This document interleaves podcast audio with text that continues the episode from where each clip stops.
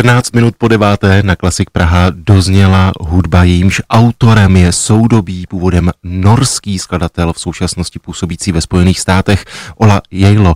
A teď jsme poslouchali skladbu o Magnum Mysterium. Právě tato skladba zazní i na adventním koncertu Pražského filharmonického sboru a tak je logické, že jsme si pustili alespoň takovou malou ochutnávku. Já jsem moc rád, že na ten koncert, který se uskuteční v příštím týdnu, a to v pátek 17. prosince na Pražském Žofíně, můžeme na něj pozvat společně s hlavním sbormistrem Pražského filharmonického sboru Lukášem Vasilkem. Lukáši, moc ti zdravím a přeji ti dobré ráno.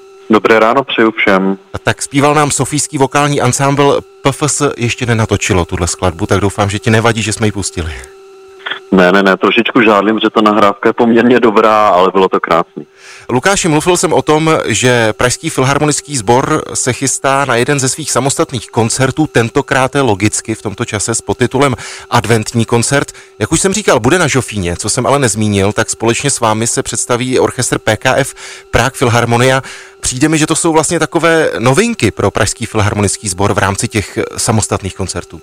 Je to tak, my jsme se rozhodli, že tu naši samostatnou řadu eh, zkusíme nějakým způsobem změnit, obměnit, oživit a to oživení spočívá v tom, že s námi tentokrát vystoupí orchestr v jedné polovině koncertu a že měníme prostor. Ten Žofín se nabízí, protože to je prostor tradiční, krásný a navíc prostor s eh, velmi hezkou akustikou.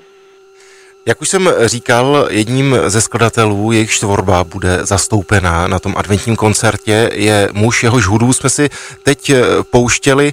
Eh, mám pocit, že v současnosti je v rámci té zborové tvorby jeho hudba velmi populární a troufám si tvrdit, že posluchačsky velmi dobře stravitelná, ale pověs mi, jak náročná nebo třeba právě snadná je pro zpěváky Pražského filharmonického sboru? No, ono to není náročné ve smyslu, že by nám to trvalo 100 let, než to naskoušíme, to vůbec ne, ale je to spíš trošičku zvláštní, potřebujeme si vždycky na to malinko zvyknout a jako by nějak nacítit tu severskou atmosféru, která ne, že by nám byla úplně vzdálená, ale přece jenom není to denní chleba. V druhé polovině koncertu zazní vánoční koledy Luboše Fischera, tak tedy předpokládám, že jasným cílem v tomto předvánočním čase bylo nechat zaznít i Fischerovi koledy.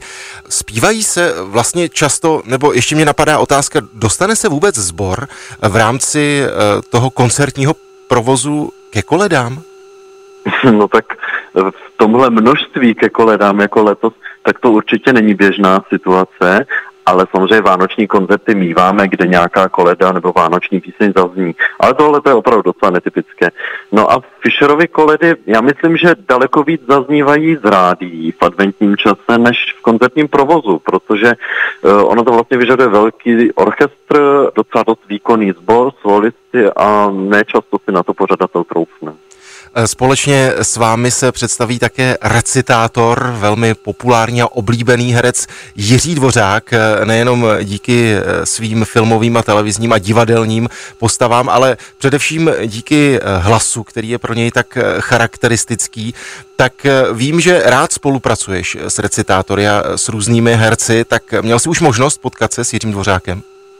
Ne, ještě ne, ale moc se na to těším, protože si myslím, že právě on svým projevem se na to nesmírně hodí, takže to bude zážitek a pomůže nám dokreslit tu atmosféru.